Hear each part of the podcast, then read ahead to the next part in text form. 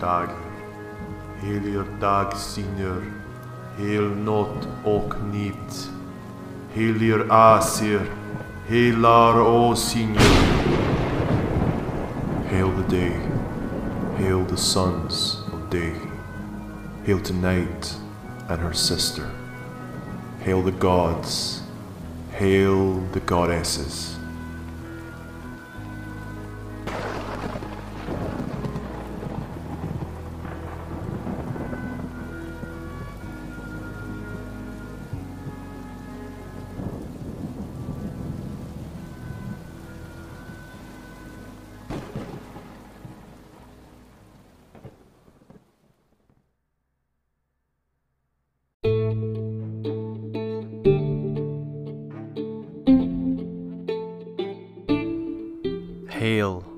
And welcome to the Through the Thunder podcast, a place where we share stories of the old ways and the new, and in doing so, grow stronger together.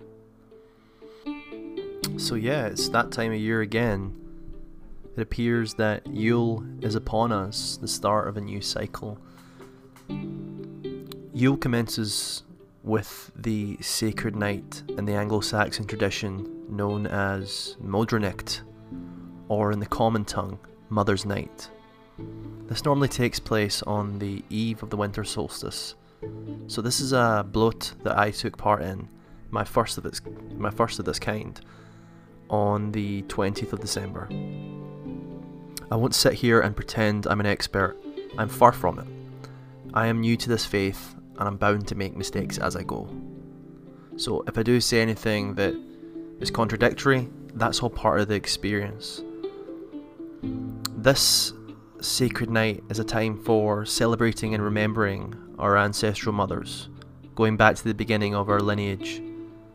These sacred mothers, referred to as the Disir, guide us even in death, and they help us guide the next generation this Mother's Night blot also takes into account uh, other female spirits and goddesses. They're also celebrated. Now, traditionally, pagans would stand vigil so that they might meet the dawn and celebrate the beginning of a new cycle, as well as being able to spend as much time with their ancestral mothers as they could. So, for my own experience, I wanted to talk a little bit about that. I offered my first blot to the Disir and to Frigg my criticisms of it were as follows. It was very formal for me, and I felt very rigid. Normally, in these moments, I like to feel very free and just let my thoughts, my emotions just flow flow with the moment. I also felt that I rushed through it quite a lot, and I think this all stems from stems from the fact that I was really nervous about this for some reason. I think the concept of reaching out to the ancestral mothers was something that had uh, I was particularly apprehensive about. And that's just on me. That's my own. That's my own issues. Um, I wanted to get things right. I wanted to do it perfect, and you know I would consider this a significant learning experience for me. Um, in the future, I would definitely take my time. I wouldn't rush through things so much. I'd make it a little bit more authentic and organic and I think I would spend more time during the day in the afternoon preparing maybe baked goods or maybe a soup to offer them as well because at the time I only had port that I'd bought in for Christmas and I offered a glass of port for them, which is fine. But I wasn't feeling well in the afternoon and that kind of threw me off and it meant I didn't really I wasn't really in the right space to be doing it. I think for me when I make offerings and I build up the relationships I have with my ancestors and the gods and goddesses. I wanted to be building a relationship that perhaps isn't so formal and is more about an exchange of gifts and almost like a friendship with obviously clear respectful boundaries there as well. Um, I think that these kind of more formal blots are important though. Um, and it, you know, it made me really think that something like Mother's Night, although perfectly fine do it in your own home without other people, but I, I really think a Yule gathering, when it is safe to do so, would really play really well with that more formal kind of setting because I think there'd be a serious amount of power there um, and we could all share in that and pull from that. I wanted just to make this a really brief podcast um, and say that on Mother's Night there, I, you know, I dug out some old birth certificates that I had because I was researching. Um, a while, a few years ago, I was going to get an Irish passport, so I, I went and researched all my kind of family. At the moment, my family is me. I'm the head of the household. There's my wife. I would consider her the head as well. and uh, I've got my two young kids. Don't have any parents. Don't have any cousins, brothers or sisters. So, you know, it was it was an interesting one for me because I'm I'm reaching out across the the centuries to the 1800s to people that I've never met and I just have a name for them.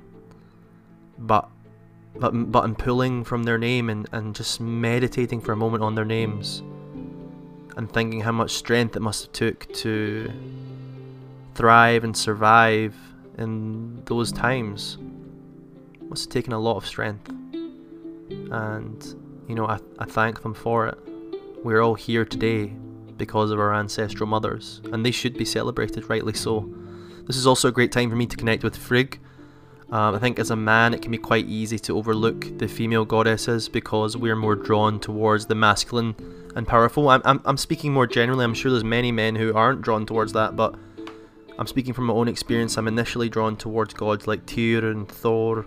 Um, so for me, this was a great experience to connect with Frigg because she plays such a monumental role um, in fate and your family and your family's luck. So I was excited for that, and I would like to continue that relationship as much as possible.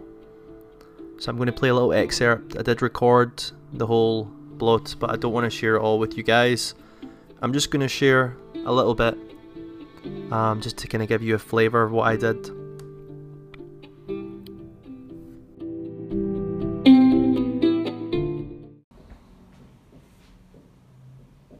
Hail to the Disir, hail to the mothers who through sorrow and joy bore us to this life, whose guiding hands and loving hearts raised us in their own time and continue to do so in ours. O oh, sacred mothers, I was only a boy when we first met. How I danced the corybantic dance of youth, wild and free. You took me on the road less travelled through your guidance, I am now a man, and you guide me still. I thank you for the gift of life, for without you, we could not be. Hail the mothers!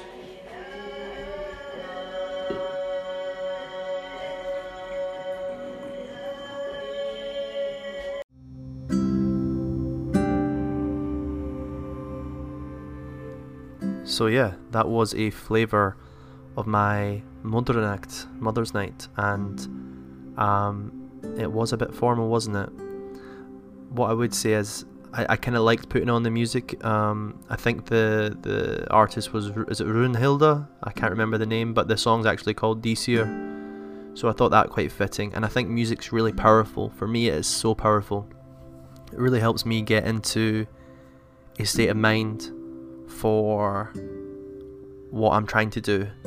So that's the main reason why I had music. Had some candles, had a picture of my mother, and then had um, all the names of my other female ancestors, and kind of just went with it. So yeah, I hope this is the start for me of building my confidence in regards to making offerings. And I really look forward to next Yuletide where I'm coming at it from over 12 months of experience then and I think I'll really be ready to dive into it um, head first. Until next time, folks.